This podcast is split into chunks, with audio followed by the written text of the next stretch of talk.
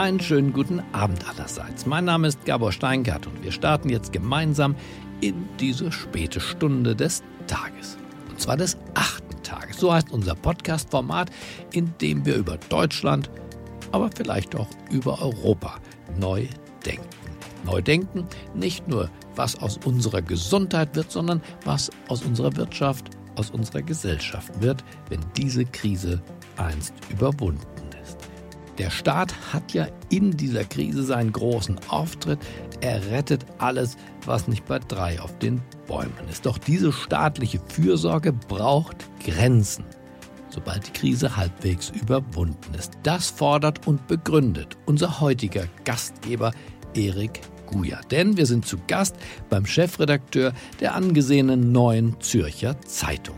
Der Schweizer Journalist ist, das muss man wissen, ein ausgewiesener Deutschlandkenner. Er guckt nicht von außen nach innen, sondern er war innen, um von innen dann nach außen zu gucken. Seit mehreren Jahren veröffentlicht er wöchentlich zum Beispiel sein Deutschland-Newsletter Der andere Blick. Und mit Brüchen in der deutschen Geschichte kennt sich Guya ebenfalls aus, und zwar aus persönlicher Erfahrung. Denn er war in den Wendejahren 1989 bis 1992 für die NZZ erst Korrespondent in der damaligen DDR und danach in den neuen Bundesländern. Und genau mit diesem Blick, Deutschland zu kennen, ohne Deutscher zu sein, schaut Erik Guya jetzt auf uns und auf unsere Zeit. Guten Abend. Ich bin Erik Guyer und ich freue mich, dass Sie heute Abend dabei sind. Lassen Sie uns gemeinsam Deutschland neu denken für die Zeit nach dem Shutdown.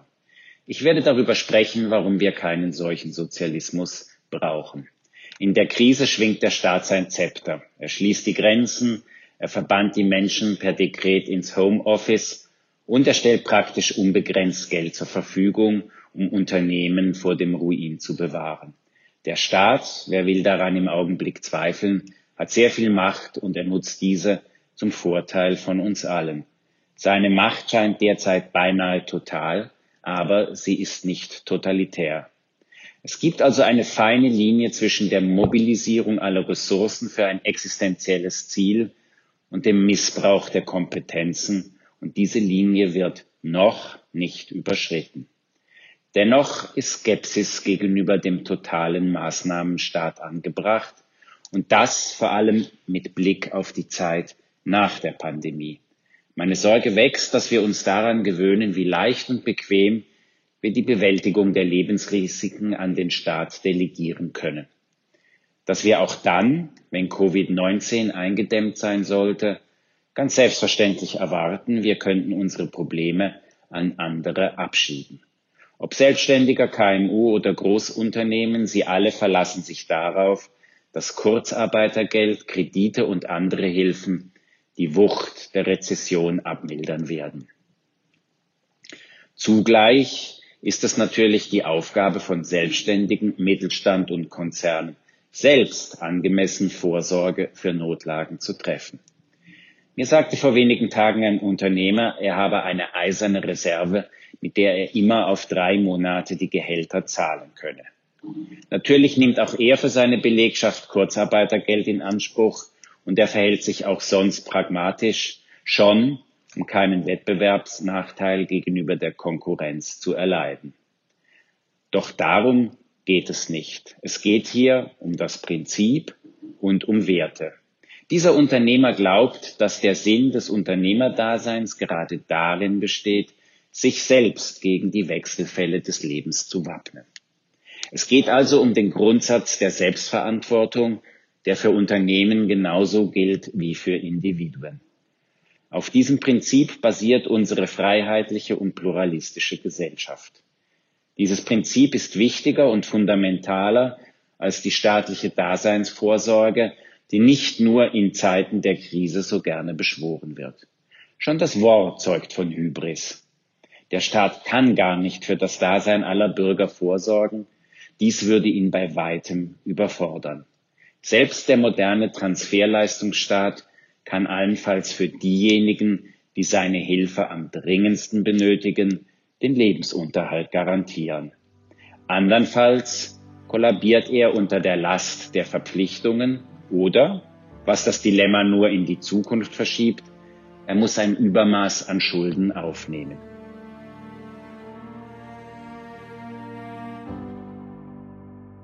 Auch die Corona-Krise besiegen wir nur mit Selbstverantwortung, nicht mit Seuchensozialismus.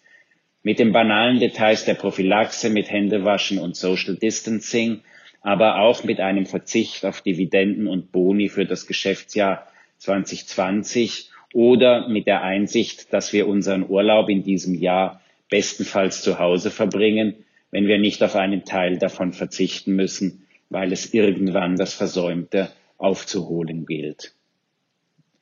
Und niemand wagt auch auszusprechen, dass die Seuche auch zu Lohneinbußen führen kann, weil manche Firmen nur so mit der Herausforderung fertig werden dürfen. Die Politik versucht uns weiszumachen, dass genügend Geld zur Verfügung steht. Es gibt keine Grenzen nach oben, behauptet Finanzminister Olaf Scholz.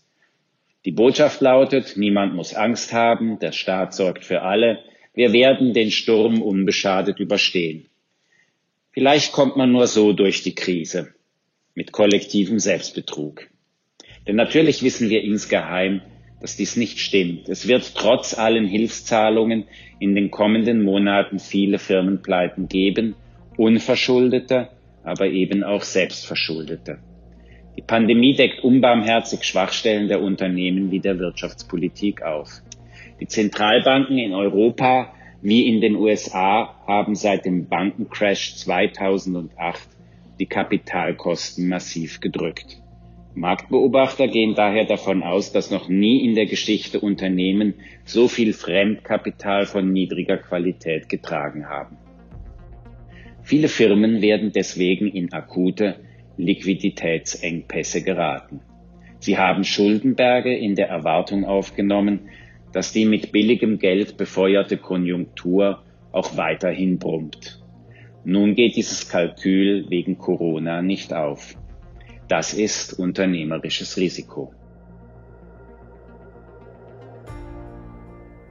In der Krise richten sich alle Erwartungen an das Kollektiv und doch lassen sich existenzielle Notlagen nur bewältigen, wenn genügend Individuen die richtigen Entscheidungen treffen. Offensichtlich ist das in den Krankenhäusern und den von Covid-19 heimgesuchten Altenheimen, wo das medizinische und das pflegende Personal derzeit Heroisches leisten. In Bergamo, dem europäischen Epizentrum der Seuche, gaben Ärzte und Ärztinnen, Krankenschwester und Pfleger nicht auf, trotz Infektionsrisiko und Erschöpfung.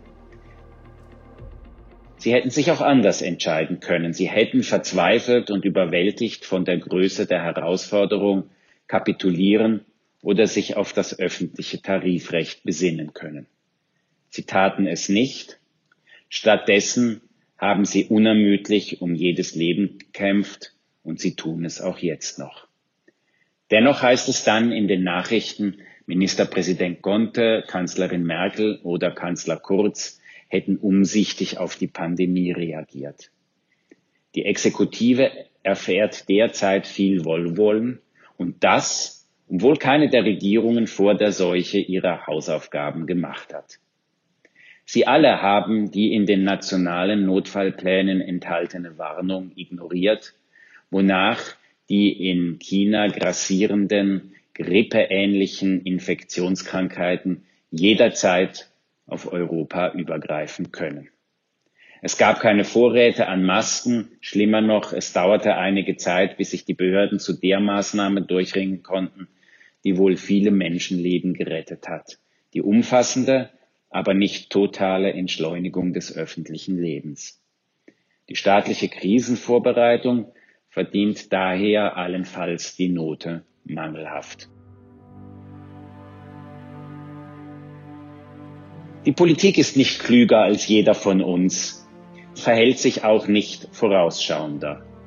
Die Parteien fordern jetzt das, was sie schon immer gefordert haben. Die SPD zieht als Antwort auf Covid-19 die angestaubte Idee einer Vermögensabgabe aus der Schublade. Fantasieloser geht es nicht. Wir befinden uns in einer präzedenzlosen medizinischen und wirtschaftlichen Krise, die anders als 2008 nicht nur einen Teil der Gesellschaft, nämlich die Banken, betrifft. Und was macht die Politik? Sie will uns, allenfalls leicht variiert, ihre alten Lieblingskonzepte erneut andrehen. So verlangt die Linke seit jeher, der Staat müsse umfassend, lenkend und leitend in die Wirtschaft eingreifen. In der Krise wird daraus, der Staat müsse nun die nach Asien verlagerte Produktion von Medikamenten nach Europa zurückholen. Derselbe Staat, der es nicht fertigbrachte, genügend Masken einzulagern, soll nun also genau wissen, wie die globalisierten Lieferketten in Zukunft am besten und effizientesten gestaltet werden. Das Individuum macht sich klein, der Staat leidet an Hybris. Daran ändert sich in Kontinentaleuropa wohl nie etwas, auch nicht in der Krise. Das Gesundheitswesen ist das beste Beispiel dafür, dass viel Staat nicht viel hilft. Italien weist eine hohe Staatsquote von annähernd 50 Prozent auf. Die Hälfte des Bruttoinlandsprodukts wird vom Staat ausgegeben oder umverteilt. Dennoch sind die öffentlichen Krankenhäuser schon im Normalbetrieb in einem erheblich schlechteren Zustand als in Deutschland mit einer Staatsquote von 44 Prozent oder der Schweiz mit tiefen 33 Prozent. An resistenten Krankenhauskeimen verstarben im Jahr 2015 in Italien 10.000 Patienten in Deutschland mit seiner größeren Bevölkerung aber nur 2300. Derselbe Befund bei Corona. Obwohl das Tessin faktisch zum Wirtschaftsraum Mailand zählt, liegt die Sterberate in den Südschweizer Spitälern deutlich unter der in Norditalien. Viel Staatsgeld ist das eine, Effizienz ist etwas ganz anderes.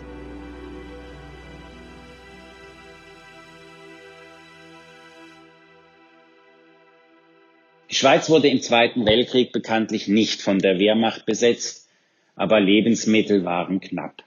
Also schlug das von Schlachten verschonte Land die offiziell sogenannte Anbauschlacht. Wo immer sich in den Städten eine Wiese fand, wurden auf Geheiß der Regierung Kartoffeln angepflanzt. Die Schweiz zog daraus nach dem Krieg die Lehre, dass der Staat in gewaltigen Speichern Grundnahrungsmittel wie Reis und Getreide einlagern müsse. Doch in der Pandemie fehlen Masken, nicht Lebensmittel. Die Supermarktregale sind gut gefüllt, sogar Toilettenpapier gibt es wieder genug. Die blitzblanken und randvollen Schweizer Pflichtlager bleiben hingegen unberührt. Der Staat, überhaupt große Institutionen bereiten sich immer auf die letzte oder vorletzte Krise vor. Das ist kein Vorwurf, denn es kann gar nicht anders sein. Wenn der Staat sich für eine Krise rüstet, wenn er alle Hebel in Bewegung setzt, kann er dies nur für ein Ziel tun, das für die meisten Menschen plausibel ist, weil sie eine ähnliche Situation schon einmal erlebt haben. Gesellschaften sind konservativ, Viren nicht, sie mutieren ständig. Neue Ideen, die nötige Kreativität, mit der man aus Krisen herausfindet, haben Individuen und Unternehmen, nicht der Staat. Sobald die Ausgangsbeschränkungen aufgehoben sind, die Läden wieder öffnen und die Produktion auf vollen Touren läuft, werden wir diese Kreativität brauchen, um mit der tiefen Zäsur fertig zu werden, die das Jahr 2020 für uns alle bedeutet. Am lautesten werden sich dann diejenigen melden, die Investitionsprogramme fordern oder öffentlich alimentierte Digitalisierungsinitiativen. Wir sollten ihnen widerstehen. Denn staatliche Fürsorge hat ihren Preis. Zum einen materiell, weil der Staat der Privatwirtschaft und den Bürgern Geld entziehen wird. Die Schulden, die er jetzt aufnimmt, trägt er eines Tages ab, indem er Steuern erhöht oder später als geplant senkt. Der Soli lässt grüßen. Er wurde angeblich nur vorübergehend eingeführt, um die große Zäsur am Ende des 20. Jahrhunderts, die Wiedervereinigung, zu finanzieren. Vorübergehend kann sehr, sehr lange dauern. Zum anderen hat die Fürsorge einen ideellen Preis. wo sich mit Subventionen geförderte Initiativen breit machen, hat private Findigkeit einen schweren Stand. Jetzt, da sich der Ausstieg aus dem Shutdown abzuzeichnen beginnt, sollten wir uns bewusst sein, dass die Krise nach zwei sehr unterschiedlichen Antworten verlangt. Medizinisch lässt sich ihr nur mit kollektiver Disziplin begegnen. Das ist die Sphäre des Staates. Aber wirtschaftlich braucht es jetzt vor allem die Kreativität und die Leistungsbereitschaft von jedem Einzelnen.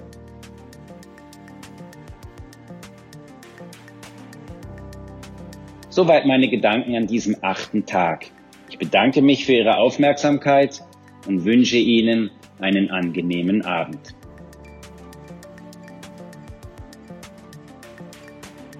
Vielen Dank nach Zürich, vielen Dank Erik Guja für dieses klare Statement, für den Appell, die Prinzipien der Marktwirtschaft nach der Krise, in der Krise nicht einfach über Bord zu werfen. Ich wünsche Ihnen eine erholsame Nacht. Wenn Sie mögen, hören wir uns morgen Abend wieder. Um 21 Uhr, der achte Tag, wartet auf Sie. Bleiben Sie mir gewogen. Es grüßt Sie auf das Herzlichste. Ihr Gabor Steingart.